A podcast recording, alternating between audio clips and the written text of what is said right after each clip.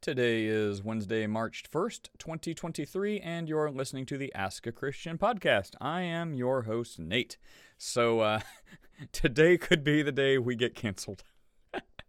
um, I stand by everything I said, and I don't think there's anything wrong with it from a biblical standpoint. However, uh, you know, the, the non religious people running certain platforms are like, we don't care about your religious convictions. If you don't condone what the Bible calls a sinful lifestyle, then you're banned because, you know, love. Anyway, so uh, biblically speaking, everything you're going to hear is fine. Um, if you want, you know, Christians to condone what the Bible calls sin, then sorry, I guess cancel us. Anyway, so um, before we get to that, we talk about the overpriced services in today's market. Like, oh my lord, everything is so expensive. Um, anyway, you'll hear. Uh, what is the gospel? So yes, people actually get to hear in in this uh, in, in today's episode what the gospel actually is. It's fairly comprehensive. Um, so, so if you want to know what the gospel is, listen. It, it, happens in, I think, some of the earlier parts of the conversation. Then we talk about the difference in continuationism versus cessationism. Then we go south. Is transgender, uh, is it a sin to be transgender? Yes or no? um, is um, homosexuality the same as being an effeminate man? Um, are they different? Are they mutual exclusive? Are they synonyms? Let's talk about it. And uh, we just keep going from there. Um, how about people who are born with both sexes, with both genitals, with both working parts? Um, where do they stand in the eyes of God? Um, and then we, we end the day with some awesome proverbs that are definitely going to get husbands in uh, trouble with their wives. So uh, we, we offend um, probably everyone, um, except Bible believing Christians who should be right with us. So uh, enjoy that, and you can also find us on bitchute.com slash askachristian and rumble.com slash askachristian. And uh, if anyone wants to volunteer to fix my sinky faucet, pay for everything and get yourself here, and I will be happy. I'll give you like a cookie. Um, let's see, what else is there? Uh, yes, you can check out the Ask a Christian book on Amazon to get deeper insight as to what we do, why we do this, the point of it all, and uh, how to defend your faith in maybe a more of a civil discussion than a point for point debate. And you can also check out the Ask a Christian store to get some t shirts or coffee mugs or whatever that will definitely have uh, logos and stuff to encourage and facilitate conversation about what you believe and why you believe it. Um, all that being said, um, equipment is not cheap and neither is plumbing. So if someone wants to click on the support us link, um, I would be super, super uh, blessed. Um, looks like my money is going to fix leaky faucets. So um, th- this computer is not going to run forever. Take care, everyone. Have an awesome day. Appreciate your listening. Uh, like, subscribe, do the little thumbs up, and leave some comments and reviews. Peace. So, um, so get this, Nate. So, I took my wife's car into um, the shop to get a headlamp done because you know I ain't got time for that. So you know, I take it in there and I'm like, hey, just swap the headlamp. So they come back and they're like, yeah, we got to swap both headlight assemblies. It's going to be $4,000. I'm like, what? Oh. No. I'm like, that's not what I asked you guys to do. Yeah, so then, shoot a flashlight out the window. Right, exactly. So then I was like, all right, here's what you're going to do. You're just going to replace the bulb. And they were like, okay, it'll be $900. And I was like, whoa, whoa, whoa. What? $900 for replacing a headlight bulb? Are you guys nuts? Well, we have to take the entire front end of the car apart to get to the headlight assembly. I'm like, what? No, you don't. And they're like, yeah, we do. And I'm like, no, you don't. And I was like, I'm coming down there. So I, I come down there, and the mechanic is standing there. He's like, yeah, we got to take this whole thing apart. And it's like, this is a special type of headlight for this BMW. And I was like, no, no, no. Listen, dude. In 45 seconds, I did a Google search on this and I found a YouTube video that was literally one minute long that shows you how to do this. And he was like, Well, but, and I go, See these two screws right here? and I'm pointing my flashlight down at these two screws. I was like, Loosen those, problem solved. And he was like, Well, okay. I'm like, Yeah, so thanks, guys. I could now, now, from driving back and forth and da da da da da, I could have done it all myself. Nimrod. Hey, wow. Chris, I, that, that happened oh. to me at Meineke, man. Um, they was trying to charge me like a thousand dollars to change my headlights at, on a. Uh, at that time, I had my Hyundai Elantra 2013, He said, "Yeah, we got to take off the whole front assembly and everything like that." I said, "No, you don't." I said, "Give me that ratchet." I took the screws out and pulled the whole front assembly out, pulled the uh, headlight off, and I said, "Give me the bulb." Put the bulb in, and the mechanic at me like, "Oh, oh, okay." it was funny, man. Oh, man, people are jacking up prices like crazy. Like you know, oh, probably six months ago, we had to hire a plumber. Maybe eight months ago, we got a new dishwasher. And plumbing is, I'm still dealing with this. My weekend is carrying over. I'm still dealing with leaky plumbing. So uh, anyways, like probably eight months or so ago, we hired a plumber to come over. I hooked up the dishwasher, did everything, connected it, all the electric, all, all everything, did it all. Um, even hooked up the plumbing, except there was a little bitty leak. Story of my life, just like the smallest amount of water. I'm like, well, I can't have this. I have to have it not leaking. So it was like $150 to have them come out just to, you know, unscrew it, put their special magic putty because apparently the plumber's putty you can buy is somehow different. Uh, so you know, whatever they've sold their souls to be good at their craft. I don't, I don't know, but you know, they, he unscrews it, puts his magic stuff in there, screws it back, works perfect, 150 bucks. So I was expecting to pay something like that for my sink. So yesterday I get a guy, he shows up and he's like, "Oh, okay, you've done most of the work." I'm like, "I've done all the work." There's like two little bitty pieces of like moisture, you know, moisture coming through. I, I just need this stuff. He's like, "Oh, okay, well, you know, I, I won't charge you too much. I'll charge you a regular diagnostic fee." I'm like, "Oh, okay, awesome." So I was thinking, oh, maybe it's going to be less than 150. Dude, 243. I'm like, what? like, I couldn't even hide my surprise. I'm like, what? He's like, and he looks at me like I'm the crazy one. He's like, dude, this is like the lowest fee anyone charges. He's like, this, he's like, everything's expensive. I'm like, what the heck happened? I'm like, I know we have Biden inflation, but oh my gosh. Um, anyway, so he's like, well, that, that's all I could do. And uh, I'm like, well, thanks. I'm like, I'll, I'll just keep working on it myself. So that's what I did. I kept working on it myself, made it worse. And then finally, toward the end of the day, I'm like, well, I, I unscrewed a thread to got stuck. So I'm like, okay, well, I guess I, I have to call someone. I'll just try to find like a handyman or someone that's not like, you know, an actual plumber and, you know, see what they can do. Um, but I, um, I'm like, well, if I twist too hard, I'm going to break it. And then I thought, well, I'm going to have to buy a new piece anyway. So I, I just cranked the heck out of it and unstuck it. So, anyways, I, I now fixed it better than it was. But um, oh, this is this is a mess. I hate it. Like everything is so expensive now.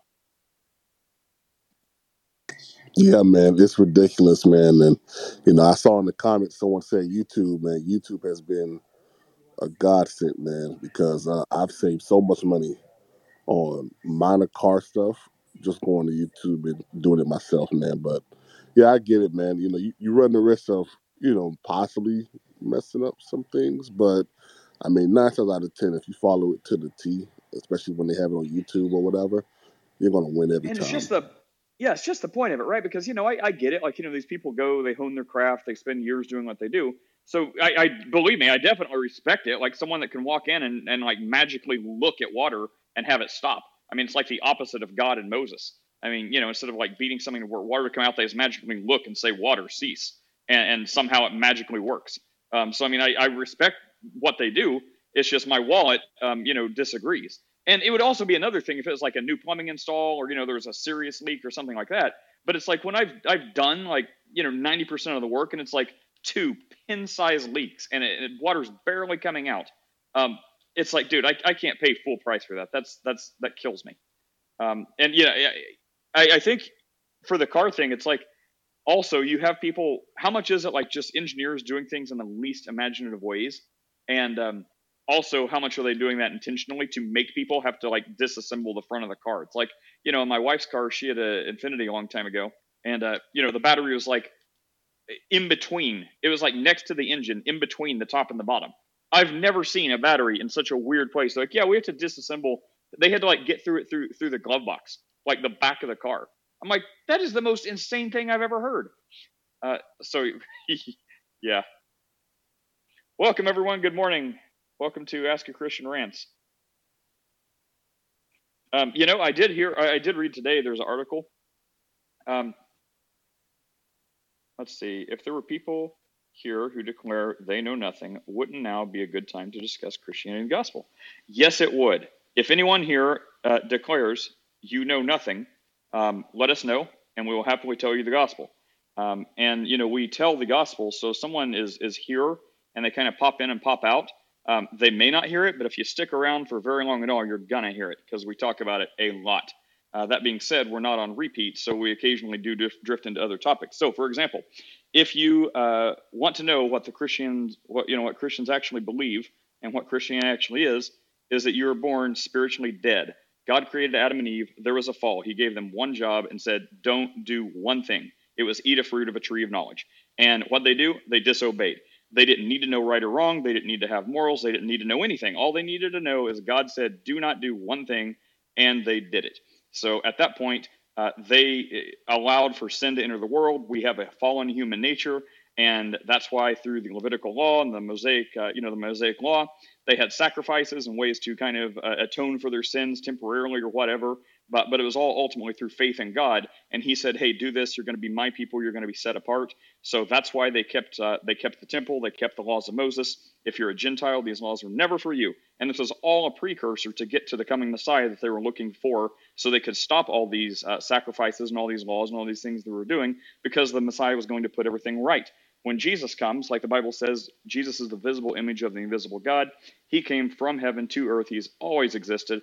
God incarnate, God in the flesh, Emmanuel, God with us. That's Jesus. So when he shows up in human form, he came from heaven to earth, lived a perfect, sinless life, never needed to sacrifice anything because he never broke any of the commandments. He kept everything perfectly flawless and never committed any sin. So when the Bible talks about the lamb that was slain before the foundation of the world, that's referring to Jesus as our perfect sacrifice. So even if you don't believe in God or Jesus or you know the spirituality stuff, the point is when Christians talk about sin, that means in secular terms, anything you regret, anything that you know you've done wrong and wish you hadn't, that's a sin. Any lie you've ever told, congratulations, you're on the sin side of things. You're not on the right side of God. That's all that means. Anything that goes against God's commandments. So if you repent, that means the stuff you know you shouldn't be doing, stop it.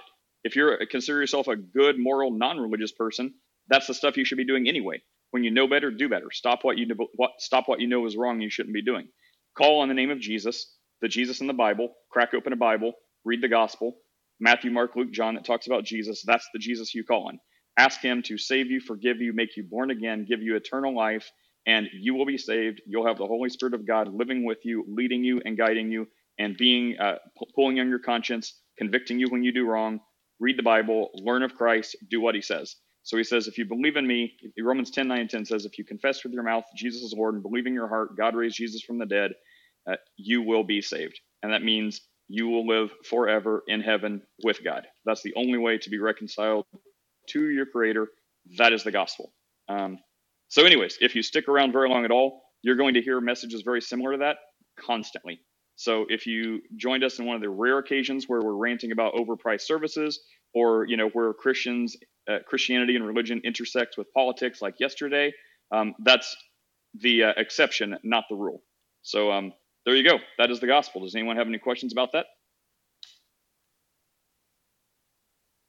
Welcome, Yvette. How are you? Good. I actually do have a question about that. Sure. Um, well, the question is like when you're reborn, it's because Jesus Christ lives in you, right? Yes. So Jesus is a is a Jew. He's he comes from the line of Judah, right? So when we live when we live in the spirit as a reborn, um, we're under the new covenant, but when we're living in the uh-huh. flesh, it doesn't take away that we're still a reborn. But uh, when we're living in the flesh, we're not in the spirit. In the spirit, which would mean like we're under the new covenant. So, does that mean that we come, when we're in the flesh as reborns, don't we come under condemnation through the law of the, through the old covenant? Because the, the old covenant is still in place for those who are outside of Christ, the Jews, right? But us Christians, it doesn't take away that our nature has changed um, when we're in the flesh, right? So, which is why I ask, wouldn't that still uh, the, old covenant affect us as reborns. I know for those who are not reborns, uh, it doesn't like the old covenant.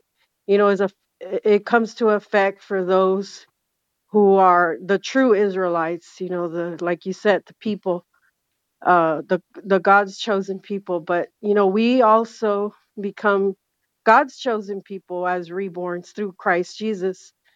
S- That's my question. Does I mean Uh, I'm yeah. So the old right? Covenant has nothing to do with you ever. Like if you're if you're not if you're not an Israelite, the old covenant never had anything to do with you.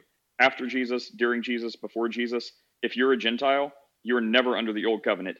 Like I mean, you had a fallen nature and you're under sin, but as far as the Levitical law, the old covenant, it was not for you. It was for the Israelites. If you're not an Israelite, the old covenant just never let that enter your head. It was never ever ever for you at any time in this world ever. Um, so I would say that. And then also, uh, you know, we're not under the law at any time. So if you're born again, you're born again. You're stuck. So if you're truly born, Jesus says, you know, uh, you're, he's, you're going to be held in his hand. He's never going to lose anyone that was given to him. So if you're truly born again, if you're truly saved and have the Spirit of God living in you, we're told you're a new creation. You have a new heart. You have a bent towards God. You want to do what pleases God, even if you find yourself living in the flesh or you know rebelling against your conscience. You know Romans 14 says that is a sin. If you're not acting in faith and you do something that you you believe you shouldn't do, well, that's a sin. But that doesn't mean you go from like new covenant, old covenant, which was never for you anyways. But it doesn't mean you go from like you know being saved and not being saved, or in God's good graces versus not in good graces. If you make a practice of it, you know the Bible says, uh, you know, followers of Christ don't make a practice of sinning. So if you make a practice of sinning and all you do is think of ways you can sin, then chances are you're you're not born again. Um, that's that's evidenced by your fruit. But if you're truly born again, you're going to be better and better, uh, more and more like Christ. But when you do fall, uh, because you're not perfect, you're going to sin. That doesn't mean you're like uh, it, like outside of God's inner circle and then back in and then good with God and then not good with God. You're good with God the same amount no matter what because it's Christ's sacrifice. God, if God looked at you anyways, even in your good moments, it, filthy rags. So if you're covered by the blood of Christ, that's all that matters. So even when you're when you're doing great, when you're following Christ, covered by the blood of Jesus. When you're doing terrible, when you're when you're sinning, when you're living in the flesh, still covered by the blood of Christ. Which is the whole point because when God's looking at you, He's seeing Jesus. That's that's the whole point. So it doesn't matter if you're uh, you know in a, having a high moment, just doing great, uh, or if you're in a really low moment, you know, in like some sort of funk or sin or whatever. Um, Jesus is the answer for any scenario. So the only way to be outside of God's good graces is to legitimately never be born again.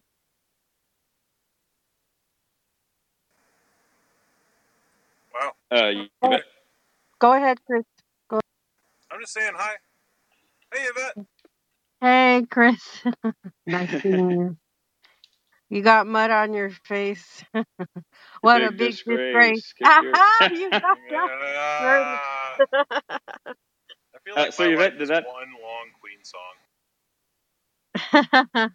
yes, it Does does answer my of your- question, but then now I have a follow up question. So, Sure. All right, my follow up question would would be, well, if the old, if no one was ever, in, I'm talking about the the Gentiles. If none, no Gentile was under the ever under the old covenant, then uh, wouldn't there still be consequence to sin? Like, because in the old covenant, everyone feels the Israelites feels the effects of the old covenant. So, what are the what are the effects of the for those who are outside of the old covenant? I mean, doesn't our knowledge of good and evil still affect us Gentiles? That would be my question. Uh, I'm not sure I am 100% well, following you. okay, so, So- the old so, covenant. like- re- mhm. Right, go ahead. So, like in Romans chapter two, Paul covers this, right? He talks about where there is no law, there, you know, the, the power of sin and death is not upon me, etc. So, so when, so when the Gentiles before the new covenant, um, they could become converts to Judaism, but just like anybody else who's never heard of Christ now, um, you know, pick pick your favorite, you know, um, tribe of unreached people you know, in some part of the world, you know, whatever whatever floats your boat, um, you know, Asia, South America, North America, wh- wherever you'd like to go, there's there's going to be people that have never heard of Jesus, have never heard of Christ.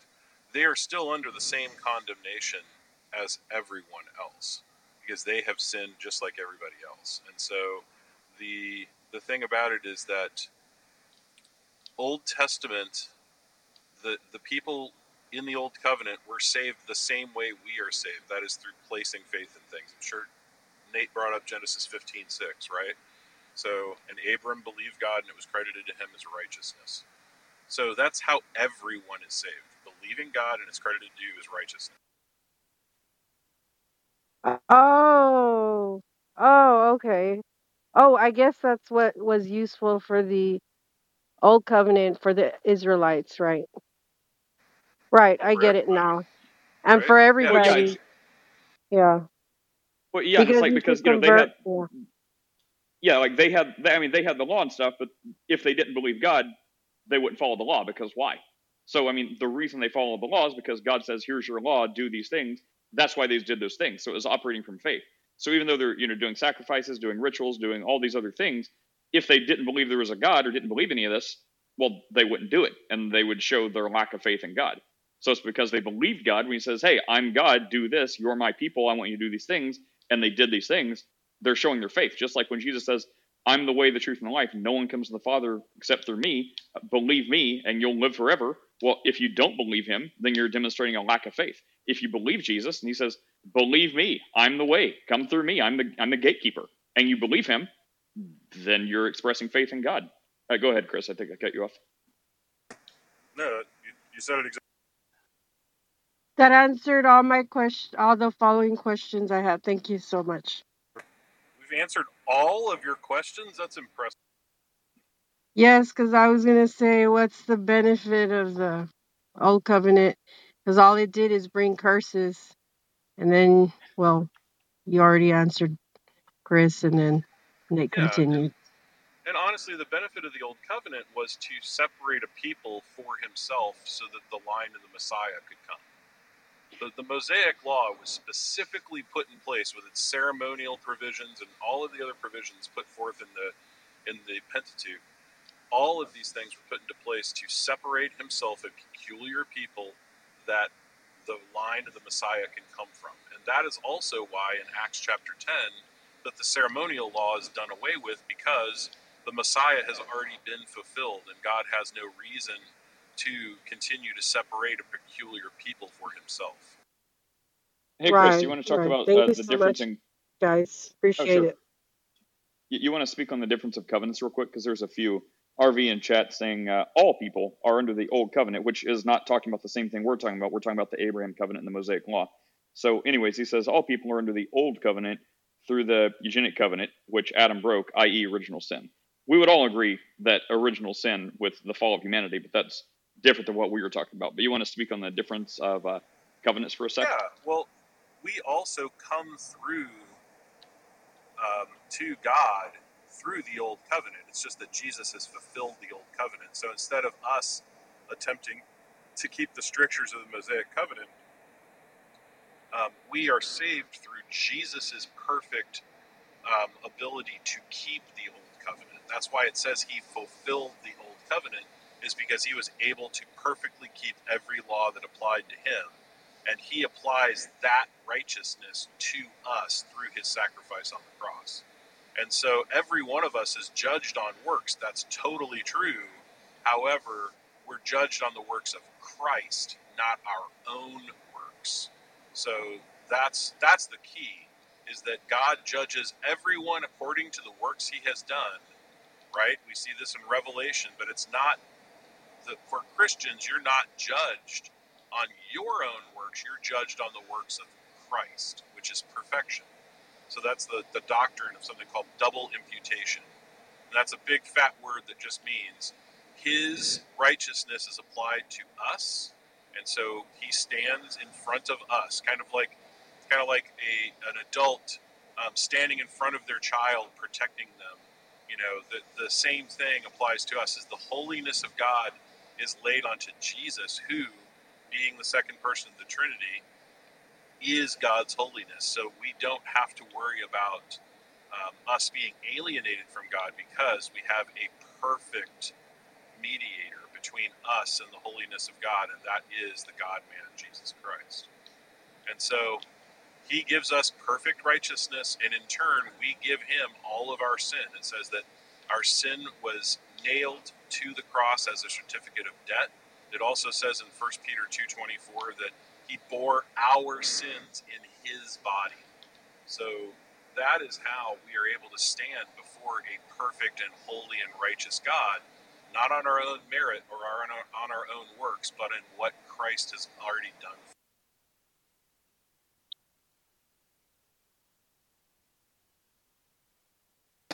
Was that clear as mud? Did I hit too many? Right. Amen. Amen.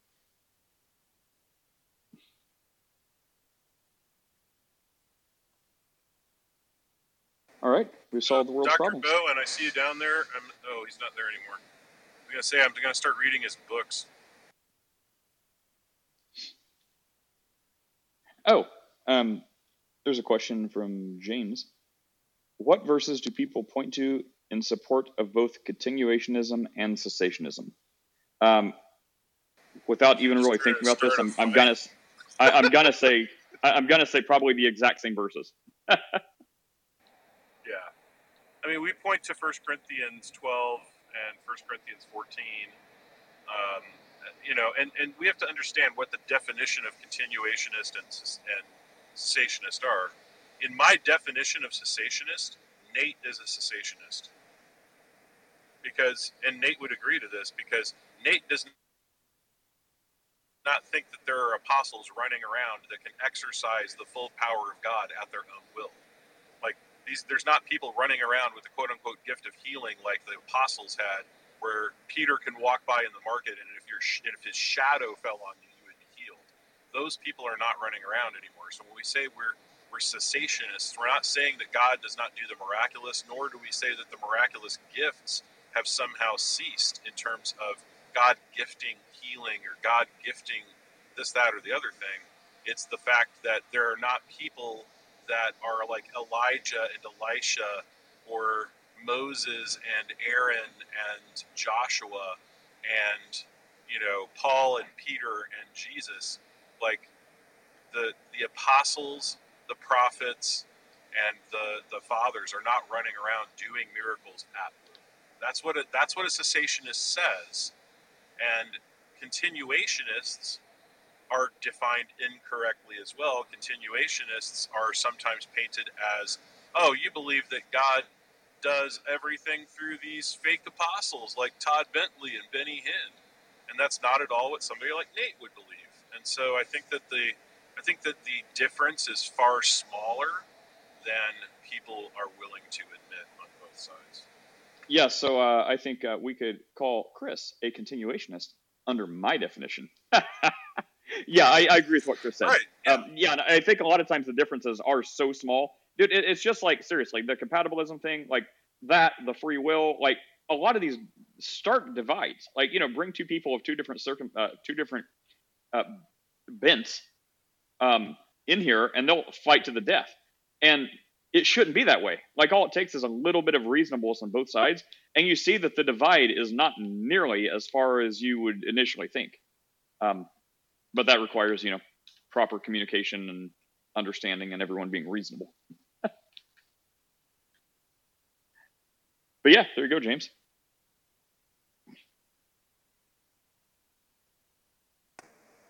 Hey, Bob. I've actually been a Christian for 30.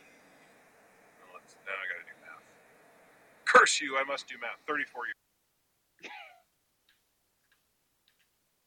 I have one last question. Sure. Um, the curses mm, that the Israelites received under the old covenant, would it be the same way a Gentile would receive the curses for sin? Or no? I don't know.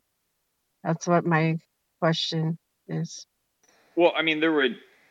Well, first of all, define curses. But if Yeah, it's the way the curses? Yeah. Israelites did, yeah, I mean, if it's the way the Israelites did, I mean, that would be by not doing something God says, or if it's because you know they broke one of their laws, well, that wouldn't be a Mosaic law for a, a Gentile. So if we're talking about that curses, like the things that you know, this will happen if you don't follow these laws.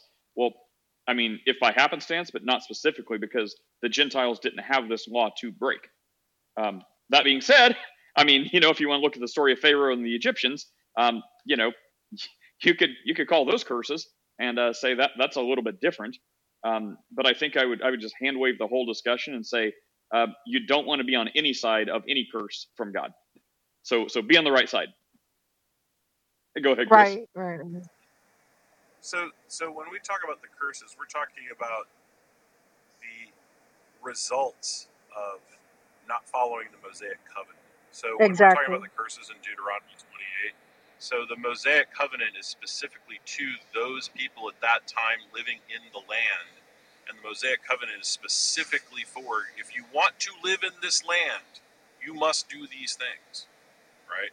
Whereas the Abrahamic covenant is a one sided covenant. It is God saying, I am going to do all of these things. You will do nothing, and I will do all of these things. There's a huge gulf of difference between those two. Right, right, right. Yeah, I And, and was also like, thing uh, about like generational curses, like people that believe in generational curses, they just simply don't understand the context um, that's given in, in Exodus 20. Um, they just don't. And so there's no such thing as generational curses in terms of, oh, your fathers did this, and so that's going to be passed down to you. In fact, it became a common thing that people believed in ancient Israel that there were generational curses. And in Ezekiel 18, the prophet takes on this belief and calls it pagan and talks about how this idea of generational curses is not true. And all through Ezekiel 18, the prophet is showing, you know, through God's voice, why the idea of generational curses are not a thing. right. Yeah, I was talking about the the Ten Commandments. If you break them, um, the curses, because the curse, there's consequence to everything, right? If you dishonor your mother, if you steal, bad things will happen to you. I'm I'm talking about like that kind of curse, like um, Well, the wages of sin is death. right. Oh yeah, that's true. Um, sorry, I'm not familiar with the consequence to um breaking those laws under the Jewish um covenant. Um, it's death, right? Okay, never mind. Forget it. Well, I mean, think about Yeah, that. I mean, right. if you want to, I, I mean, Yeah. if you want to look at like the biggest, you know, quote curse. I mean, Yeah. what what's the first commandment? Uh, love the Lord God with all your heart, mind, soul, and strength. Yeah. And if if you're someone who's a pagan, barbarian tribesman somewhere, you're not following that God. You're not loving the God of the Bible with all your heart, mind, soul, and strength. So you know you're you're not following the commandment. You're breaking the commandment. So what's your uh, what's your prize curse for that? Well, eternal separation from God. Right. I mean, so if we're talking about like you know the, I mean, you wouldn't really call that a mm, curse, maybe. I mean, but um, like when when David, uh, you know, they they take the ark of the top, the Philistines took the ark of the covenant, and uh, you know they broke out with boils and all these other stuff. I mean, you could call that a type of a curse, but still, that's nothing compared to you know the the biggest curse on mankind. Uh, you know, if you don't follow God, um, well, th- there's nothing worse than that. Right, right, right. Yeah. Um, and I was thinking about one of the consequence to breaking the laws of Moses would was um for adultery would be death. So death, I mean, that it's not practice for Gentiles. If you commit adultery, there's no consequence to there's no curse that comes with it, such as that. Because I know like God uses um I guess the Jewish people to um, do the uh, um, punishments, you know, which is a curse, right, for adultery. So that that answered my question. It's not the there aren't any curses that Gentiles would um would experience if they um break the Ten Commandments. Um, just eternal separation would would already was already uh, in effect for Gentiles and the Jewish people. They had God through the Old Covenant, and like Chris said, you had to convert to Judaism if you wanted, you know, God to be in your life. Yeah. So yeah, thanks. That answered my question.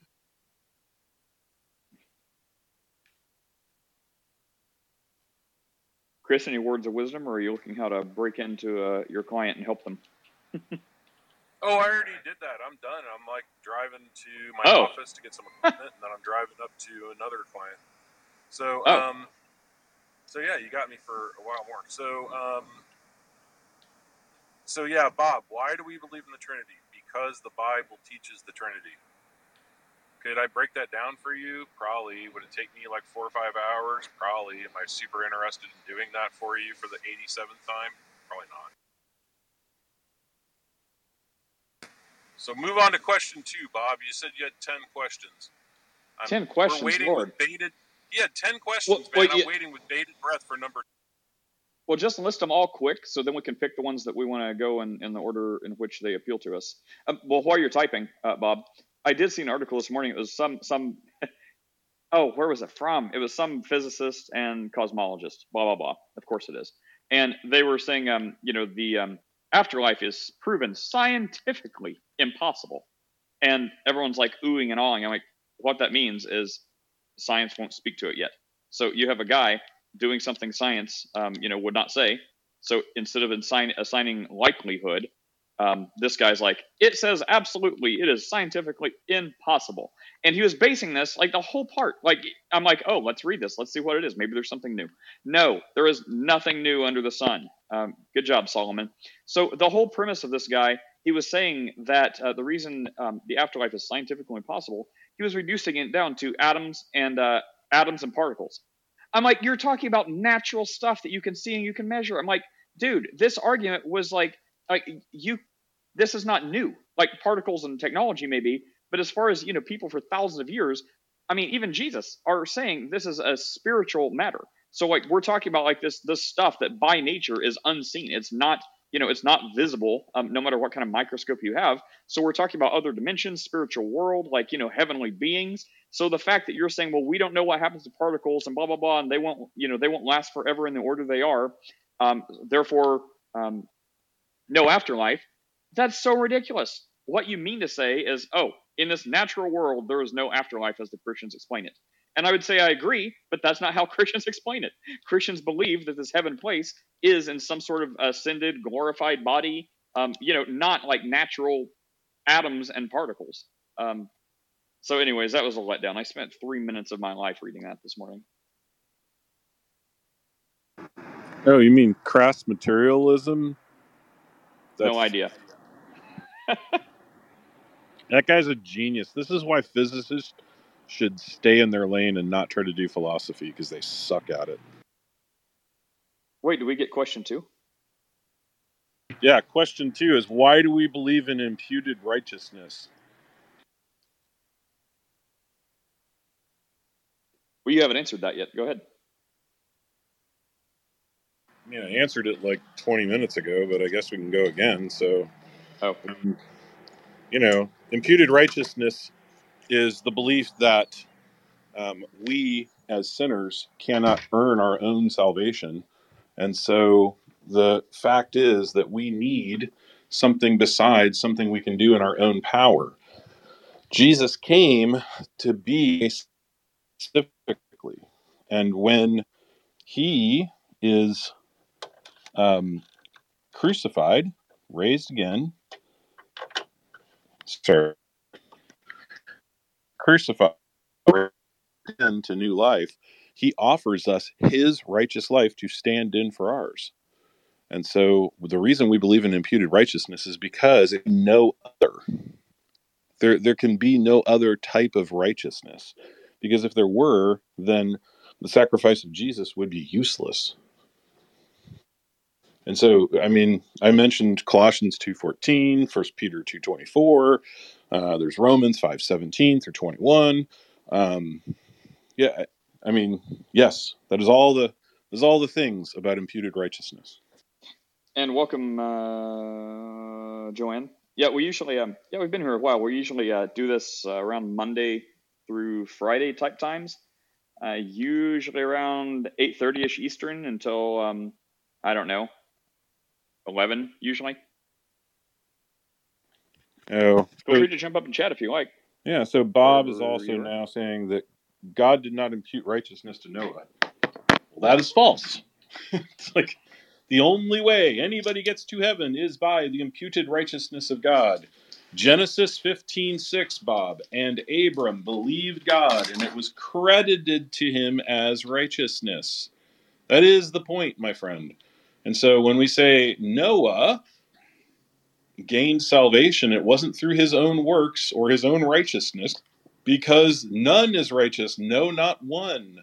There is no one who um, is perfect. I mean, you know, Romans three twenty three. Um, you know, all through the Psalms, all of us are born in sin. All of us have sinned and fallen short of the glory of God. Why would we think that Noah somehow earned his salvation over and against all of the scriptural evidence? It makes no sense. Well, I mean, the only, I mean, I'm, I'm, I was thinking, I'm like, well, what you just said about you know Genesis or you know Hebrews, where it harkens back to Abram, you know, faith accounted to righteousness. I'm like, I want to say that, but surely he's got to be thinking of something else because it, I mean, it says it multiple times in the Bible. So what is he saying? And I guess that's it. So I mean, really, the the only way to argue with that is say you don't believe the Bible, because I mean, the Bible says it. Like this, this doesn't require interpretation, which is always great because it puts it on black and white. So it's like, look, here is your answer. It's like a sentence. So I mean, if if you still don't believe that, then you the only out you have is to say the Bible's not true.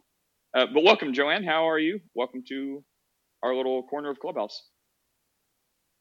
Are you speaking? Just hit the mute button if you wanted to speak.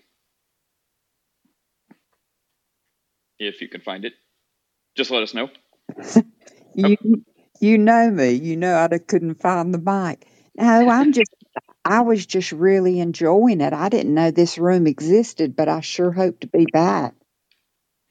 Well, we're glad you're here. Uh, yeah, we've we've been here for a while, and we we try to have um, you know because there's no shortage of yelling and screaming Christian rooms, so we we try to have a, a little more civil uh, civil dialogue about it, and hopefully you know say things in, in a little bit calmer voices. It gets heated sometimes, but um yeah, that's that's our goal. So you know to really share the gospel and what we bel what we believe and why we believe it. Well, thank So uh, yeah, thank you for having me. do you have any uh, topics of interest on your mind, or are you just hanging out and listening? I just saw um, that it seemed to be a Christian room, so I wanted to listen. Awesome. Are are you a Christian or any type of Yes, religious person? Okay.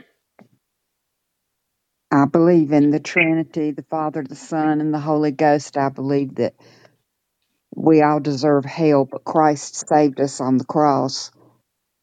And I believe that work gets us nowhere. Faith, it's all faith in, in Christ. But I think that we want to do his work because of what he has done for us. But will that get, will that alone get us to heaven? Absolutely not. I agree with what you said. Well, I'm glad you're here and welcome. And welcome Steph and Anselm with a with a tagline like part-time ninja. I had to send you an invite. Uh, don't feel obligated, but if you like, join us. Hey Steph, good morning. Good morning. I have a meeting at 9:30, so I'm just listening.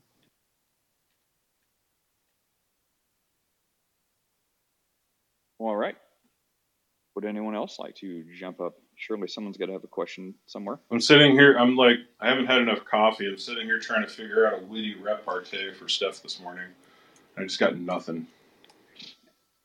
I mean, we can go through the usual, like you know, something about usurpers or women pastors or um, Wait, uh, Chris, huh? you're gonna start throwing darts with your PTR looking like that. I just want to confirm that that's how you want this morning to go. I choose violence. Clearly.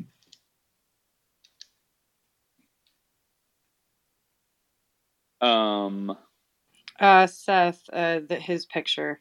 Look at this. Look at his face. Yeah, I, I told him he looked like a walker from The Walking Dead. Yeah, I could uh, see wh- that. Where, Yeah. where were you going with that, though? I don't know, some kind of insane asylum escapee. I, I was forming it still. Oh, I was I went straight to Walking Dead. Yeah, that works. Um, you know, there was another one. It wouldn't fit my PTR. Is going to change it, but um, you know, let's let's ruffle some feathers. Um, also this morning, Facebook groups are great for uh, starting controversy. Christian Facebook groups.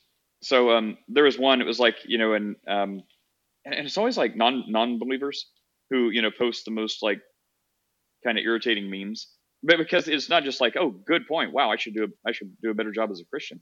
But it's like usually semi accurate. It's like, well, okay, this is the Christian answer, but why is this the answer? Like this is how Christians act, but why is it Christians act? And you know, it's something about like how um, atheists are better than Christians and Christians are terrible.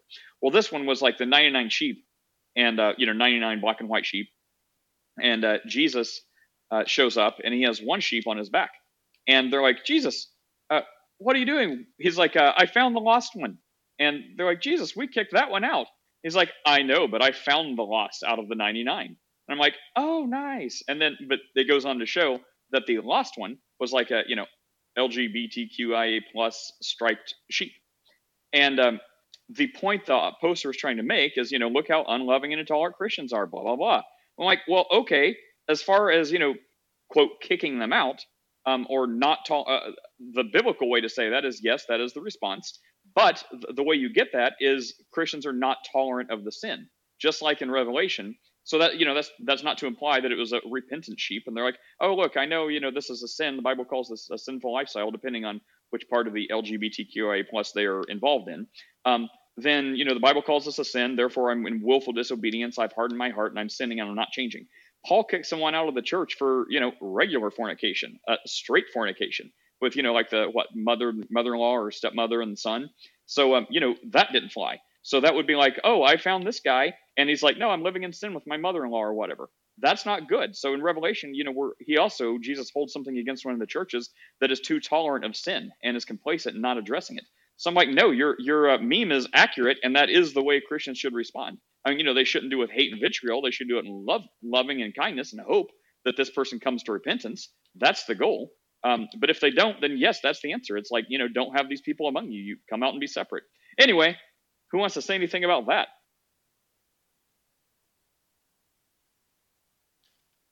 No one? Wonderful. All right, here I am, just all by myself. Bob, what's your next question? Expected something from you, Chris. Nope. Not today. No, sir. not going to touch that one. Okay, well, I guess here the I am saying that's the biblical response. So, uh, so don't tolerate sin. Uh, don't hate people. Don't be mean to people. But also, you know, follow your convictions and be like, look, if you're going to live a lifestyle of what the Bible identifies as clear sin, then I'm sorry, but you can't be part of us. I mean, there's nothing to disagree with there. Um, Thank you, Chris. That's all I wanted. Oh, there you go. All right, I'm glad I could glad I could provide that for you. But uh, what was I gonna say? Dang it. Um, Uh, you were about to hate Oh, yeah. on the Wesleyans, is what you were about. yeah, to yeah, yeah. No, the Asbury yeah. revival. So, so the college president's like, okay, revival over. Everybody went home. That's that's what happened this week. I was like, "O- okay, like, wait, what? Really? Like revival over? Like we're just like revival over, and now it's revival over. Why, thank you for your question, James. uh, James uh, asks uh, The Bible explicitly condemns homosexuality, but what about transgender individuals? Um, I would have maybe a little different view. So, the common Christian answer for the one saying that the Bible condemns it would be something that's totally off base and, and just, just wrong. Not, not for a belief, it's just because people misunderstand the perspective, which would be they would quote like some law, which, by the way, if you're a Gentile, never applied to you about men wearing women's clothes and women wearing men, men's clothes, and they would say, "See, that that right there is a sin." So first of all, the law doesn't apply to them if they're not Israelite. Secondly, if you're a transgender person, the position they're coming from, typically of all the ones I've spoken with, Um, so maybe there's one that disagrees, but all the ones I've spoken with, you know, would say that uh, if it, it, would be wrong, assuming they were trying to follow the Mosaic Law for some reason, it would be wrong for them if, let's say, they were born. Um, everyone says they were born a male and uh, or they were born a female or, or born, ah, born a male and now they identify as a female or they've always identified as a female. They would say they're following that law because for them, since they say they are a woman, even though they were born male, everyone says they were assigned male at birth.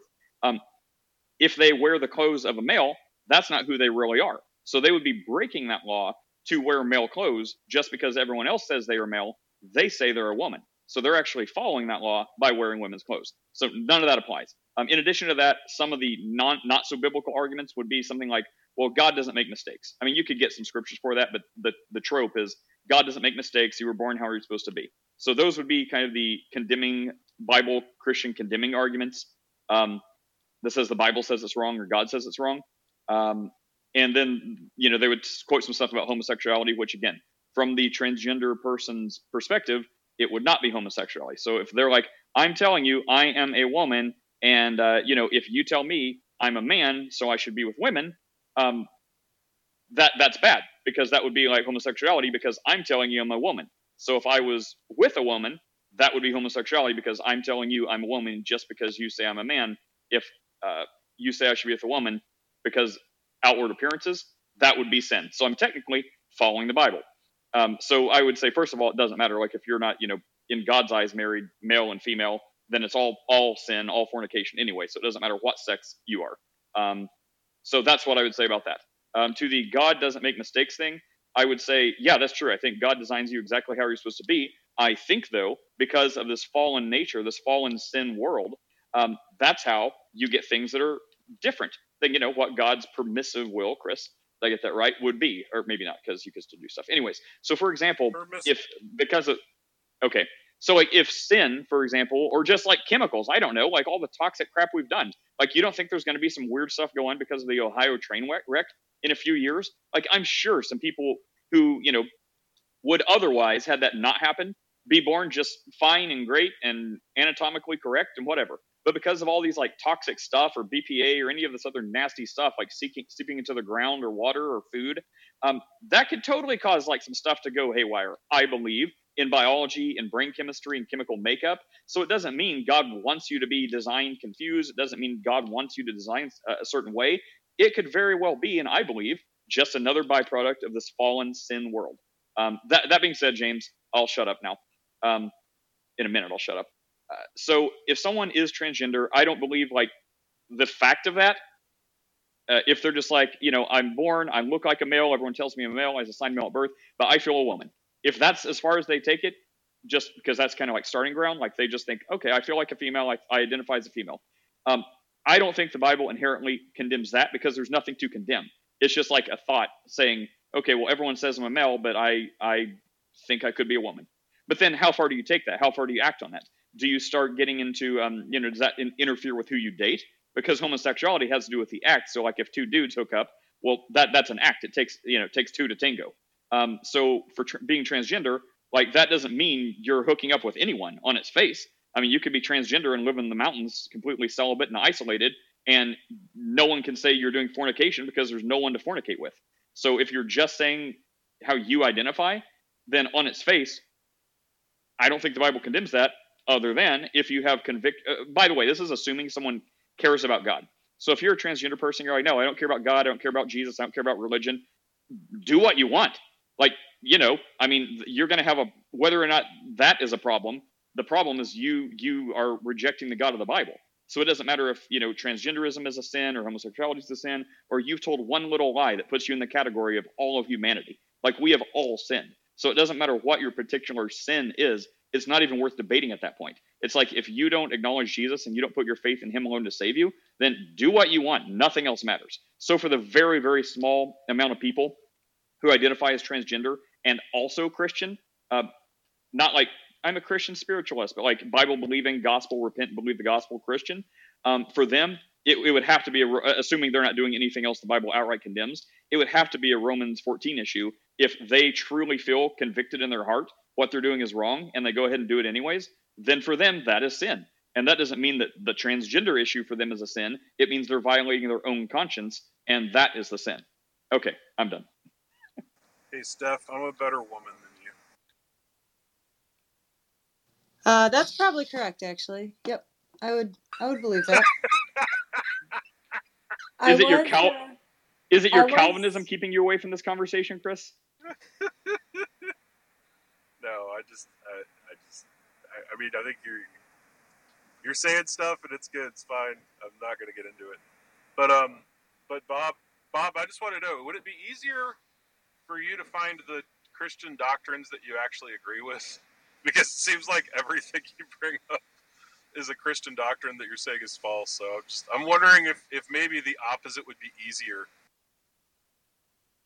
All right, I'll be back. Felix, welcome, Felix. She's got to go give birth to more babies. Good morning. Good morning.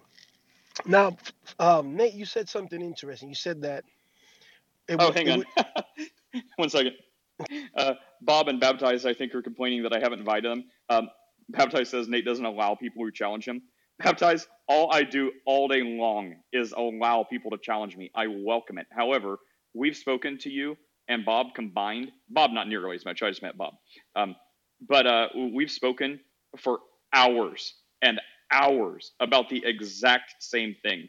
So, um, for the record, you're going to come up and say something about, "Hey, I have a question about this scripture." And see, this means how uh, you know the Holy Spirit, Jesus baptizes with the Holy Spirit. Water baptism is a thing of the past, and we're going to say no, and we're going to give you all the verses and all the evidence and all the resources, and you're just going to talk for as long as we let you, unless we finally kick you off the stage, trying to prove that you have to be saved by crying literal water tears of H2O, and when you repent and when you are baptized, has to be by the Holy Spirit. The only way you are saved is if you cry literal tears. And we're going to tell you how that's heretical. There's going to be a couple Christians who don't know you, and they're going to try to slow walk you through this, and you're not going to take it because you know they don't know you. And um, I'm going to have to shut it down, and it's going to cause a lot of chaos. And then Christians are going to be like, "He needs the gospel. Why are you shutting him down?" I'm like, "Bro, we've talked to this guy for months." And then they're going to be like, "Oh, okay, I see." And they're like, "No, no, go ahead and take time, talk to him." And then like 20 minutes later, they're going to realize what I've been telling them, and it's just going to waste everyone's time. So uh, the peace of Jesus be with you. But no, I'm I'm not entertaining the same stuff. Bro, Go ahead, of my- Felix.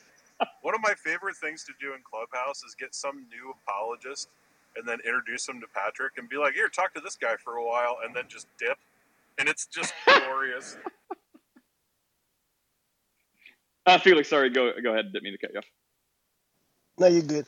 Um, you mentioned something about, and correct me if I'm, I, if I misunderstood what you said, but you said that the sin would be act, the actual homosexual act that would be condemned, right?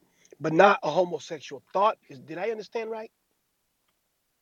Uh, okay, so I mean, if you're going to talk about like you know lustful thoughts, then yeah, I mean Jesus identifies that as sin. But if someone's like, uh, that's also different than if someone says, you know, I really feel like uh, you know I'm I'm a homosexual uh, male and um, I'm not acting on it. I'm not doing anything about it. You know, I'm, living life of celibacy. This is my cross to bear. Um, if I were to you know have a relationship with anyone, it would have to be with a man. I recognize that's wrong. Therefore, I don't do it. I remain celibate. I dedicate all my time to Christ. Um, but if, if that's just their uh, proclivity, then no, I, I, I don't think the Bible condemns that at all. If you're like, uh, you know, just like any other straight person, I mean, Jesus talks about if you look at someone with lust, you've committed adultery in your heart. So I think that would apply. So if people are dealing with lustful thoughts and acting on those, you know, yeah, no, um, then I think, you know, that, that would be sinful. Just like straight people, homosexuality people, it, it doesn't matter. It's all sin.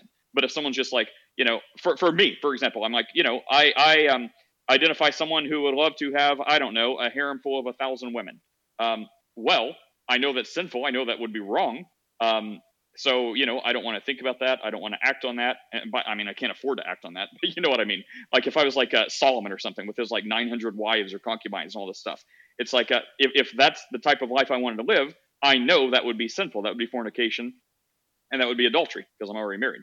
Um, so I couldn't do that. But if I'm just like, well, yeah, you know, if if I am um, if I were left to my own devices, then that's what I would do. But I recognize that would be sinful and wrong. Therefore, I will just um, not do that. So I mean, there, there's nothing condemned there. Does that answer your question, Felix? So when you, yeah, like you said, thoughts and stuff. If it gets into where Jesus talks about lustful thoughts, then yeah, problem. Okay, so is there a distinction between a homosexual and an effeminate man? Yes. Yeah, of course. There has to be. I mean, I mean, just unless someone's going to correct me, Chris, feel free to feel free to speak to this. But I'm thinking, you know, you can see like just in our in our popular culture, like on TV, on movies, like you know, interviews. Probably you know someone. Um, you know, when you uh, you can see very aggressive, like uh, masculine type men that are like, yeah, I like dudes, and then you could see very very effeminate. Uh, like oh gosh, the TV show it comes on after I don't watch it because um, it annoys me. His voice annoys me, but it comes on after a show I watch on TV. Sometimes it's Chrisley Knows Best.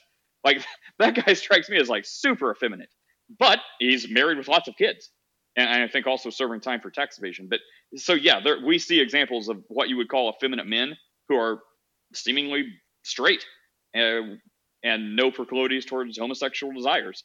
Uh, then you see very aggressive, like masculine dudes that are like, yeah, I just like dudes. So there's a there, the reason why I asked that is because there's a verse in First Corinthians chapter six and verse nine, and I have it in Spanish, but let me go to the English. I go to the KJV if you don't mind. It says, it says, Know ye not that the unrighteous shall not inherit the kingdom of God? Says, Be not deceived, neither fornicators nor idolaters, nor adulterers. Here it is, nor effeminate, nor abusers of themselves with mankind. And the way that Spanish translates this, it uses the word effeminate, and then the next thing it says, it's to those men that sleep with men. So it's to me, it's making a distinction between an effeminate person and those that actually those men that actually sleep with men. But nevertheless, in the verse, both are condemned the same way. You you follow what I'm saying? Yeah, I follow what you're saying. And also in other parts, you know, it would actually use like I, I don't know about King James, but like it wouldn't always say effeminate. So when it's talking about like you know all these people will have their part in the lake of fire, murderers, sorcerers, adulterers, uh, homosexual homosexuals. So I'm not sure how the King James says it, but yeah, I mean there's there's parts in there that would say um, it wouldn't always say effeminate when it's talking about homosexuals. But yeah, I would say there's a distinction. Like there, you know, if you're an effeminate man who's also a homosexual, then there's really no way out for you. um, but but yeah, you can you can have one without the other the Spanish the Spanish agrees with the King James because it uses effeminate, whereas other other translation uses fornicators instead of effeminate. I would want to know what that the, you know what? Let's just check that out. Let's let's see the actual word used. And but what I'm saying is even even the King James it doesn't it, it can't always use every time it's talking about homosexuality it can't always use effeminate like I, I'm, I'm just without researching it i'm confident saying that so i know that in the corinthians it does but um, you know, I'm specifically thinking the part where it says, you know, all these people too will have their part in the lake of fire. Like every time it's talking about homosexuality, it can't always use effeminate. Like even in King James, I'm sure. But yeah, what's what's the actual chapter and verse? Let's just see what the uh, First Corinthians chapter six and verse nine. I'm gonna need that again. Hang on. Yeah. First. First Corinthians chapter six. Okay. Verse nine. And isn't it helpful that the uh, Strong's Concordance is also in the King James? Okay, six nine. Okay. Um, no, I don't want tools. Just give me the answer.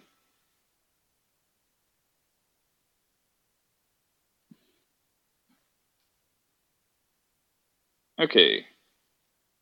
Strong's 3120. Malakos Sounds like Malak, just saying.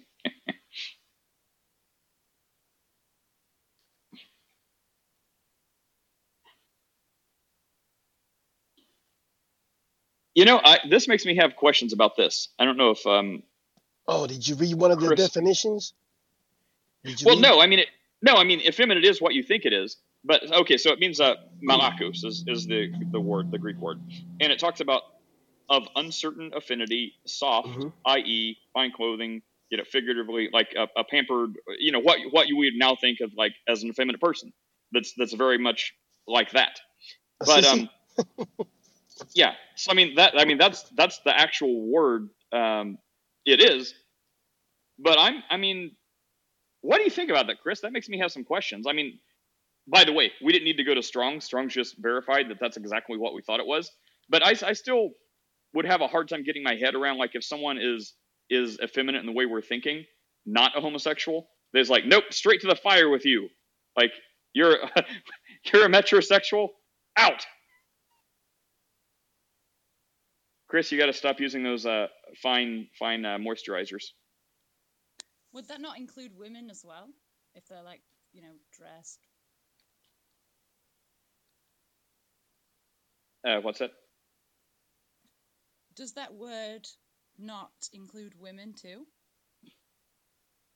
Uh, no, um, and I think the difference, again, without researching this, would be effeminate versus feminine. Like, I, I, I mean, if you're a woman, I assume that you would want feminine qualities uh, in the context we're talking about. But to be effeminate, um, where could I find out if that's gender exclusive? I actually That's a good question, though. I actually just had a quick question about if somebody's born with male and female sex organs, could they engage in sex at all without it being homosexual sex? That's a great question. And I'd say the Bible talks about man looks at the outward appearance, what you just said, but God judges the heart. So, it, again, assuming this person, since I mean, we're talking about like point zero zero zero something percent of, of all humanity to ever live. Um, okay, let's let's add zero zero one. It's, it's more common than that. But since we're talking about a very minuscule part of humans to have ever lived, then further narrow it down between those people who are actually professing Christians. Um, so, like the three people to have ever lived that would apply to, it would have to be a Romans 14 issue. So it's like, look, I, I, I don't know if I'm a man or a woman. I, I could be both. I have both. I, am I one or the other? I don't know. Whatever internal dialogue they're going on, they're going on with, whatever they truly feel as led by God, act on that. Um, so if you're following your heart, if you're following God, then uh, that's the answer. So if you act in faith that what you're doing is right, because the Bible does not speak to this, um, then it has to be because the Holy Spirit is convicting you. So if you feel convicted about something or unsure and you do it anyways, then that's sin. So it feels like, hey, I could go, I could go either way. I could be a man or a woman, and you know, they they um, choose one and they have some sort of conviction in their heart. Um, are they deceiving themselves? Are they deceiving others? Is that bad? And they're like, you know what? No, I want I want to do this anyways because I deserve to be happy. And they go ahead and make the choice, and they feel bad about it, like feel guilty. Um, that's a sin. If um, in some scenario they make a choice, they feel at peace. They're like, yes, I've prayerfully considered this. Uh, this this is the right answer. I have full confidence in God. Then, I mean, according to the Bible, for them it would be fine. Uh, that being said, we're not getting into the super specifics. Um, but yeah, that would be something that's like, you know, the Bible says, work out your salvation with fear and trembling. That would be a definite case that would apply to. So it's easy for us who, you know, may have partners or be married or whatever, and you know, have have love in our life.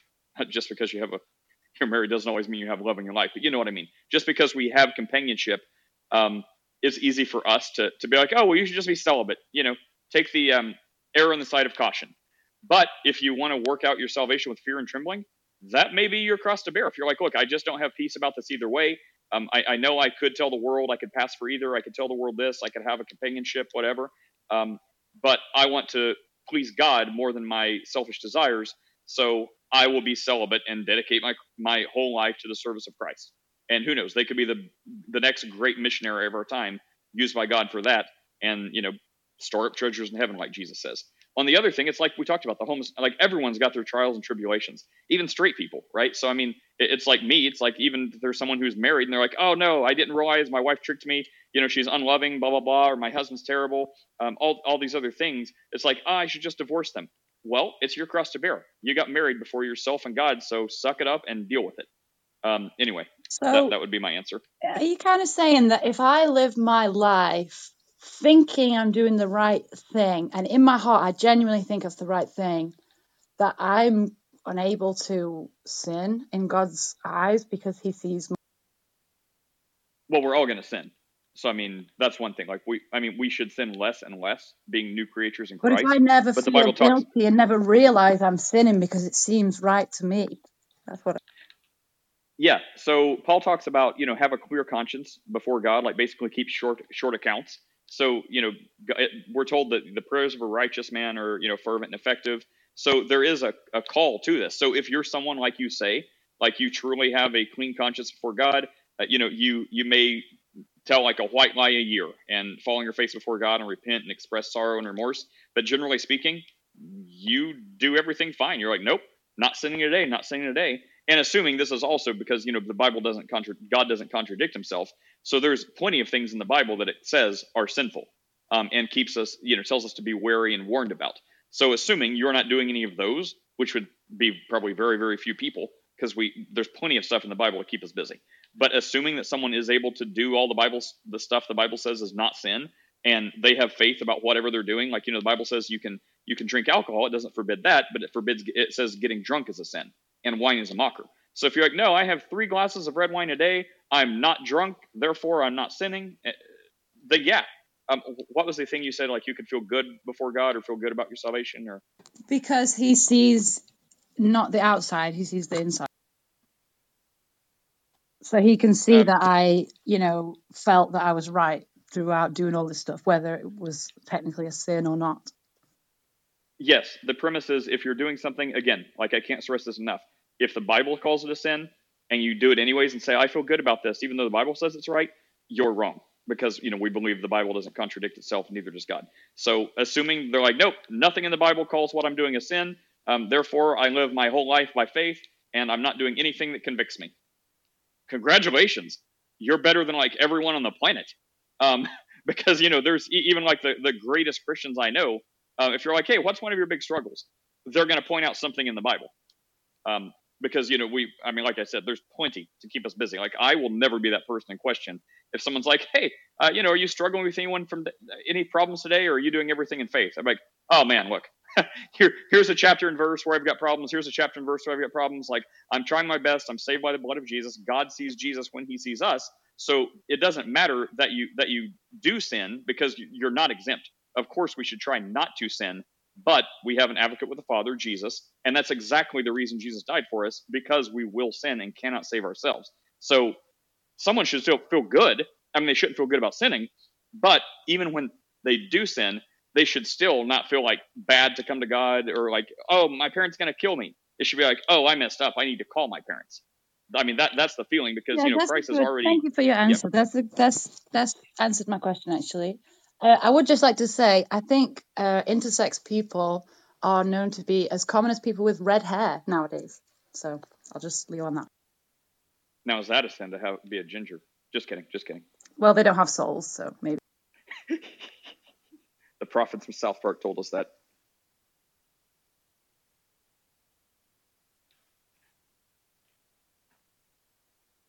All right, Joanne. It's you and I, unless anyone else wants to jump up here. Would anyone else like to jump up here? Hey, Matt and Matt, welcome.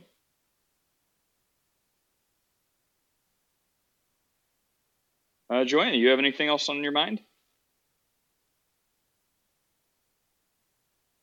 Oh, welcome back, Chris. I'll just tell you that Matt that just joins my husband. Oh, okay. Well, if you would like to join us for a minute and say hi, that's uh, totally fine. Otherwise, no obligation. Uh, Chris, Matt, are you speaking? Oh, Matt and Joanne are great. oh, you know them? Yep. Well, why didn't you say so? From here. From there, not like in real life. Like, I mean, if Matt walked up and bit me, I'd be like, "Who's this strange guy biting?" if he was doing that in faith, would it be sin? I mean, I guess not. I probably had it coming. Well, that's yeah. Testify. Um, Bro, I just had the best client call. This guy's way behind on bills with me. Like he owes me like a couple grand. And he's like, Hey man, I need blah blah blah blah blah blah blah blah blah blah fixed. And I'm like, Awesome. You know what I need fixed? All your back invoices. And the guy's like, Oh yeah, no, I'll get that to you. I'm like, you know what? I will be happy to get to your project when you get that to me. Well, you don't have to be like that. I'm like, I guess I do, because you haven't paid me. Like, what else do you want me to do? I'm not running a charity. You want you want to run up your bill more and not pay me more? Like, are you kidding? Like, no, pay me what you owe me, then I'll jump on your project. Thanks. I thought you were gonna say he like paid you all right then. Nope. I'm like, I don't know what you're gonna do because I'm the only one who can fix it. So, I guess you're just not going to run your restaurant. I don't, I don't know. What to Oh, that's you. perfect. What kind of restaurant is it? Like a deli or a? No, this is a very high end um, Mexican restaurant, like forty dollar entree type Mexican restaurant. So you know they have money. Oh my gosh, forty dollar entree at a Mexican restaurant? That's that must be super high end. It is beautiful. I mean, like you know they they spend like four hundred thousand dollars on their ceilings. Like I mean this this place is no slouch, and like my two grand, they're just like, yeah, we'll get to it when we get to it. And I'm like, no, if you want anything fixed, you'll get to it today. Wait, was it uh, not to not to be uh, wow? We, we've we've offended everyone else. Let's just say um, not to be not to be racist, but was this um a like Anglo person or a Mexican person? Because a lot of times I found that uh, you know to the detriment of white people, um, they just cannot do Mexican restaurants, and when you do, it's some sort of like fusion hybrid, and I always leave disappointed. Like when you walk in and it's like a very Americanized, like um, you know, very white people type restaurant it always fails and I do not like it. Was it one of those? To be honest, like I have never even met the owner, so I mean, I'm so far away from meeting the owner. Like this guy's a like a like a super rich dude, so like I don't know anything about him. Like Well, you you've know, been to the honest restaurant, right? Yeah, but he's not there. Like there's a lot of restaurants where you never even see or meet the owner. Like I've never so like Gators Dockside here in Central Florida is one of my clients, and it's owned by two guys, neither of which guy I have ever met in my entire life, and I do 14 of their restaurants. Well, yeah, but I mean, if you walk into like Qdoba, you're like, oh, this is not authentic. Oh, you mean the is the restaurant good? The restaurant's fantastic. Like I mean it is I mean it is really. Gosh, I'm, I'm Like- hungry now. Yeah, no, that place is rad, and you would like it because they have uh, vegan options. But like, I mean, it is it is really good, and I mean, it, and the people are wonderful. Like the guy, my contact is a great guy. I would have a beer with him any day, but the dude owes me a lot of money, and then is yelling at me because I'm not going to fix something, and I'm like, pay me the money and I'll fix it, bro. And this is not. This, I mean, like, you know, I've got another place that is the same way, and it's a it's a Greek restaurant, and like, you know, they're just like, oh, you know, we'll pay you when we pay you. I'm like, great, I'll fix it when I fix it.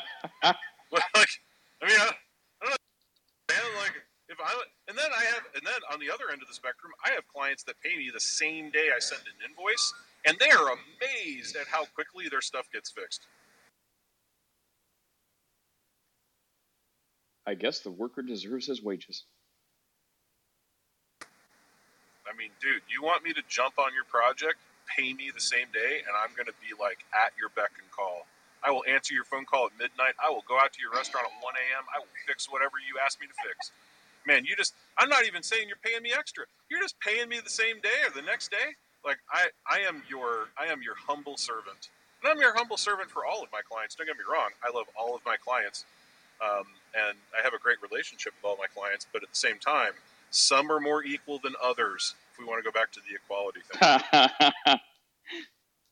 so, um, are you saying if you um? Oh, oh, I have a question. Oh, this is gonna be the day of offense. Uh, but w- would you say um, if like baptizer Rob like paid you a stipend um on time every time, um, you would entertain their uh, their questions and stuff, the same questions with like happy and gracious, humble attitude, or um, no amount of money can do that. For sure, bro. No, I, you know, you want to pay me to do theology, I'm happy to do so.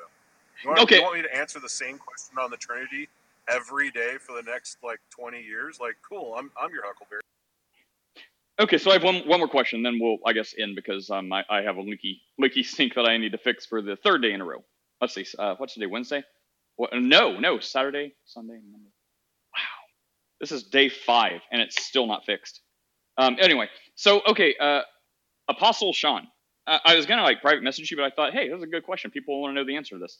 Um, and you know, whenever we see a couple like uh, a couple apostles in, in their title, like um, you know, Marquis, Marquise, whatever. Um, there's a couple people that you know you're you're very very friendly with. Um, but then on the other hand, uh, whenever other people with like you know prophet or apostle in their in their title or in their bio, um, you you get really really prickly with. So I'm wondering uh, what what the difference is. Is it just because you still feel the same about you know there is no apostle, there is no prof, uh, capital P profit.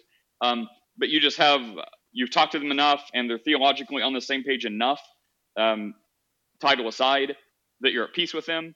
Versus other people, if you haven't met them, you haven't don't have that same rapport. Like, why why are you super accommodating to some people with like prophets or apostles in their titles, uh, but not others? That has been a question I wanted to ask of you. Sure. Um, anybody with the title prophet, I'm not gonna I'm gonna be prickly. Um, I don't I don't know of anybody on here who has the title prophet that I'm like, hey bud, what's going on? Like, no, that's that's a bridge too far. Um, now, with Apostle Sean and Apostle Marquis, um, those two guys are Christians.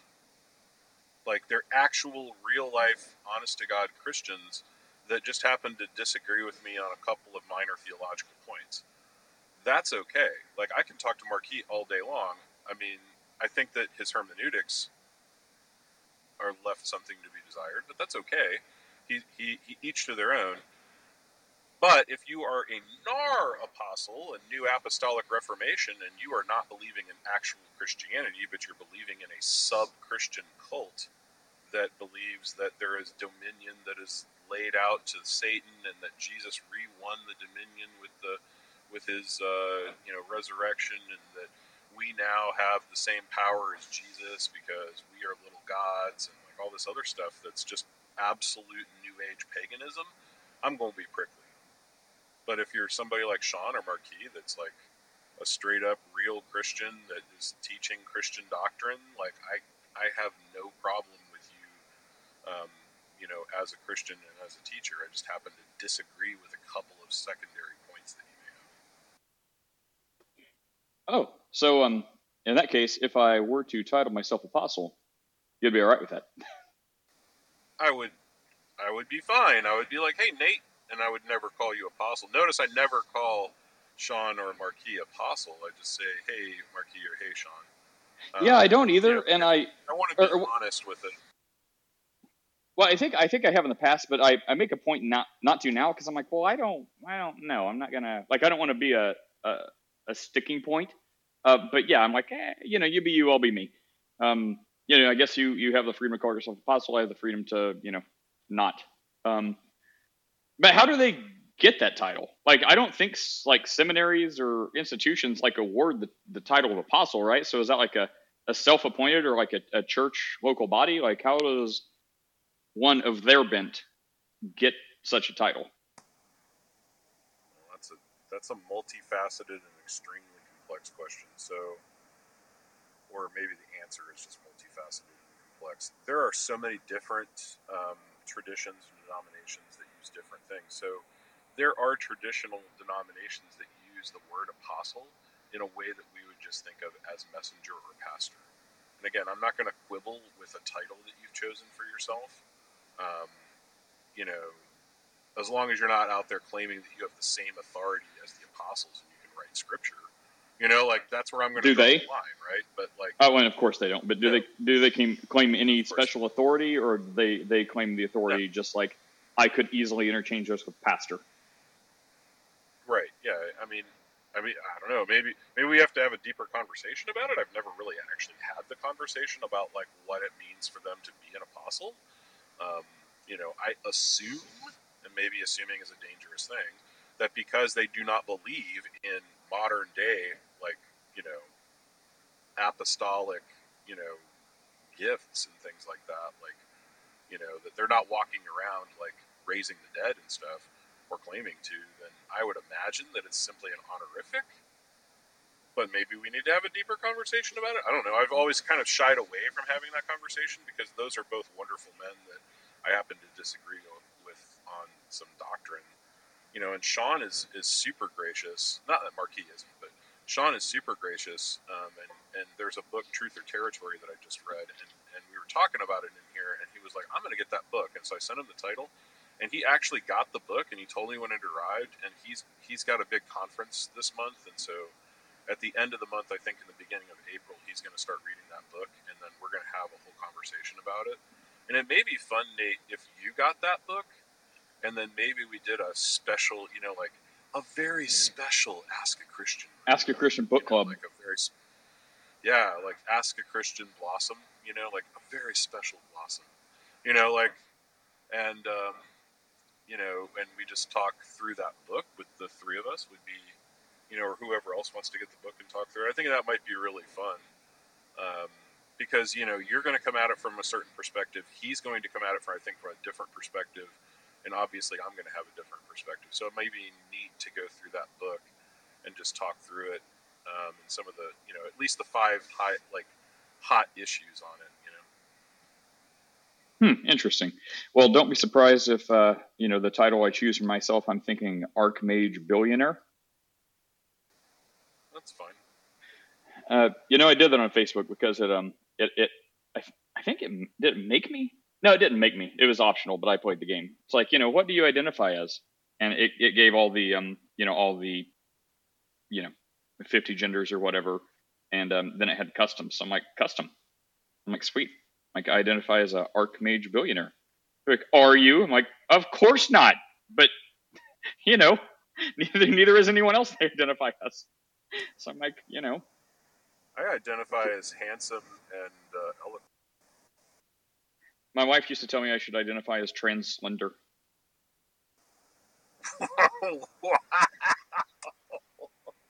Dang, dude, that's a wife kill shot. Ouch. I know, right? Something about something about proverbs about like you know it's better just like um, be be on a what the, the the sound of some of these things could be like rain hitting on a tin roof. I'm like, ah, uh, I choose to think you're joking and love me. Pretty sure that's right. I think that I think the proverb is uh, better to um, live on your roof than have to listen to the dripping water of a nagging woman. Maybe maybe there's two I'm confusing. One's like you know I don't want to I don't want to say my wife's nagging. Love you, honey. But it's like a, a nagging wife is like a, like the sound of like rain hitting a tin roof or something. Okay. now I got to go look it up before both of our what, dude my wife the other day, she was like listening to me, and I got something wrong, and she corrected me, and my mic happened to be open, and the whole like it was a bunch of atheists, and the whole room just started laughing, and I was like, "Yep, well, that's what she does. She corrects me." Are you looking that verse up? Um, yeah, I. Yeah, I think it's something like a, a this the sound of a nagging wife is like that of like rain falling on a tin roof. But I mean, you know, there's plenty of stuff about you know men being bad too. So equal opportunity. No, no one is immune. Joanne, Joanne, usually we're we're much more uh, much more peaceable, but uh, today today I think we've hit some kind of hot hot button issues. I don't have a problem with it. I'm sure there's times I've nagged. Uh, the topics today. This could be the day YouTube uh, YouTube has an issue with it. I got it. Proverbs twenty-seven fifteen. You gonna read it to us? Yeah, sure. Um, well, let's start at 14. Whoever blesses his neighbor with a loud voice, rising early in the morning, will be counted as cursing. It's pretty good. A continual dripping on a rainy day and a quarrelsome wife are alike.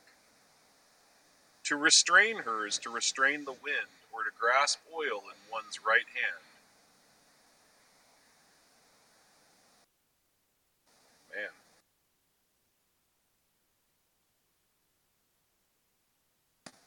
It's like it's like it's like Solomon met my wife.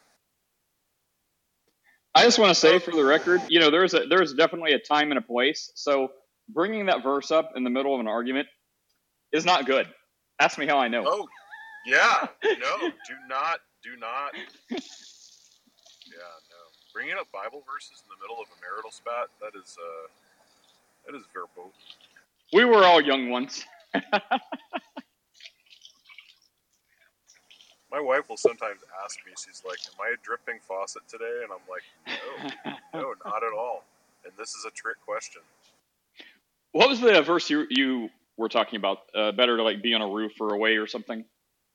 I'm trying to. Is that one too, or are you just yeah, making up I'm scripture? Gonna, I'm gonna look that one up. That's a, it's a different proverb. It's kind of saying the same thing, but let me. Matt's favorite one to throw at me is uh, "Love does not remember wrongdoing." oh, I need to get that on like a, a mat and put it outside my wife's like when she goes to our bedroom. She can see that. Just be like, hey, look at that before you go to bed. Remember that. Well, the terrible thing is it's the truth. And when he says it, I am throwing something up. So I have to back Proverbs 21 9 is the that's our Huckleberry. Hold on, let me turn to it.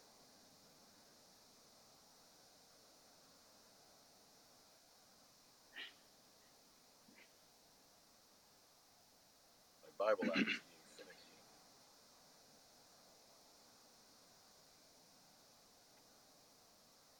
May I piggyback? was asked earlier, and the ladies left the room. Uh, you were cutting out a little. What did you say? May I piggyback on a question that the lady, Oh, she's sure. already the room and I don't remember her name. She was talking about um, if you don't feel convicted of a sin, are you still pure in heart? I'm sure I'm not getting that verbatim, but I I feel like that in my case, the closer I get to God, the more he removes the scales from my eyes and I realize the sins I've done, whether they're yesterday or 20 years ago, and I need to repent of them then. Did that make sense? Yeah, yeah. Paul Paul the Apostle says the same thing. Like, I, and I think that you know, like R.C. Sproul, one of our favorites, right, Joanne? Um, you know, he talked he talks about the holiness of God. He based his entire ministry on the holiness of God because it it is so instructive on every aspect of the Christian life as to how holy and apart God is and how sinful we. And the, people that think that they do sinless perfection crack me up the most because I'm just like, you don't even know what sin is, bro. Like you, you know, like try again. And uh, can you recap that last little bit you said about sins that we repent of? Like I'm, I'm all of a sudden starting to get audio issues, so I, I missed the very last thing you said. Something about repenting. I heard most of it, but then it was like repent of old sins, or I missed that last little bit.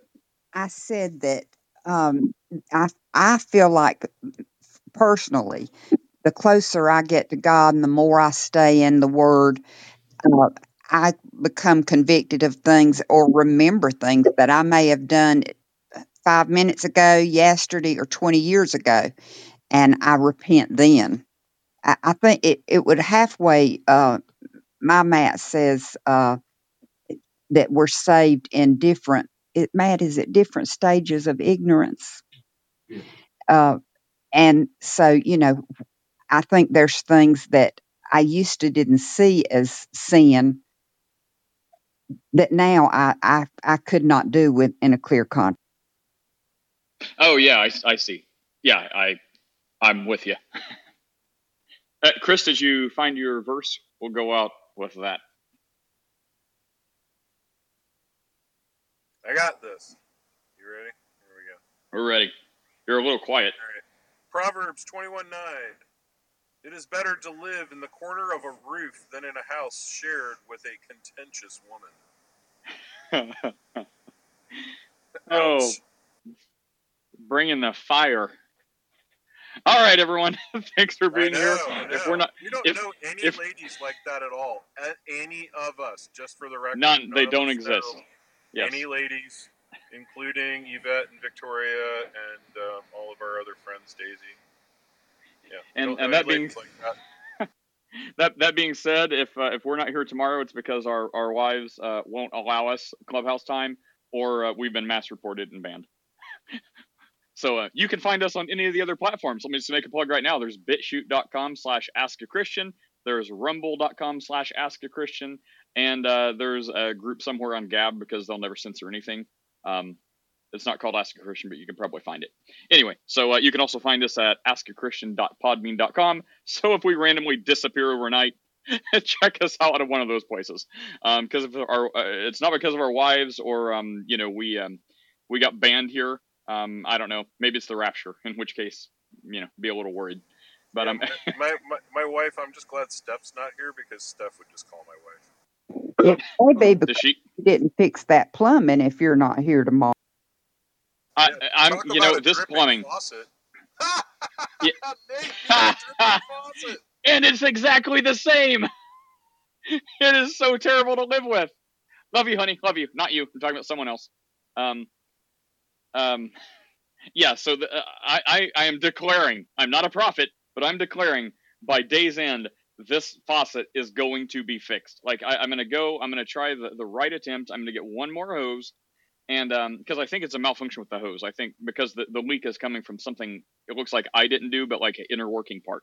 So I'm gonna I'm gonna try it the right way. I'm gonna get a bunch of like the, whatever it is that welder's glue or weld welder liquid weld or something. Oh my And god. And if it starts- JB Well, J- okay. what kind of Yes. bro? What kind of wait wait before you do this? What kind of pipes are these? Are they PVC? Uh, no. So the part that's connecting, it's it's the um, it's like the bendy, the clear bendy pipes. I don't know if that's still it, if that's a type of PVC, but not not actual PVC. Th- It's like is the bendy ones. Okay, this is the. Is it PEX? Huh? PEX? P E X? I, I don't know what that is. It, it, it basi- basically the twisty parts, like how um how it connects to the PVC, and then it gets it's like a Ah, tube. It's like a those tube. are PVC fittings. Yeah, yeah, yeah. So you need PVC glue. Do not get JB Weld. It will eat through the PVC, bro. You need PVC glue, like special. Like you need the purple glue. Oh. Okay, so like okay, so exactly the type that I would use if I was putting like hard pieces of PVC together, that type of glue. yes, yes. Okay. And and then the only other thing, will that stick to metal? Because like the um the fitting I got, well, it has like a little rubber sleeve that comes out, but then it like connects to like a metal thing. Like, do you know if that sticks to metal or? No, it does not. So like, if you've got a a metal thing, is this the water? Is this the drain or the water supply? No, this. Uh, okay. Um. Wow. This is this is. Um. Okay. So Just call, the call me later. Call me later. You don't have to do it on here. Just, the world like- needs to know my my struggles. Well, like Okay, look, well- here's the thing: if it's the water supply, you need PEX. You need a shark bite to go from the metal to the PEX. The If shark bite. That's the problem. The shark bite's the problem. So I think it's a bad shark bite because the shark bite. You know. shark bite. Yes, that's what I'm gonna do, and I'm gonna pray that it works. Because like the shark Yes. bite, you know how like it has inside the shark bite, it has a little rubber sleeve that comes out and connects Yes. to the. Okay, well that is not where the leak is coming from. The leak is coming from between the rubber sleeve and like the metal encasing of the shark bite itself. So that Got makes me think something's wrong with the shark bite. Yep, that's something wrong with the shark bite. What you need to do is you need to, to um, there's burrs that are on the metal and they've pierced that rubber that rubber. So even to get a new shark bite, it's not going to work. You've got to sand off the metal. So get some sandpaper and sand off the metal and make sure it's smooth. Then put your shark bite on, bud. I hate everything about this day. Just That'll kidding. fix it. Okay. All right, everyone. Uh, well, I hope you have a better day than me, and um, hope, hopefully my house doesn't flood. See you all later. Take care. Good to meet you, Joanna, Matt. God bless. You too.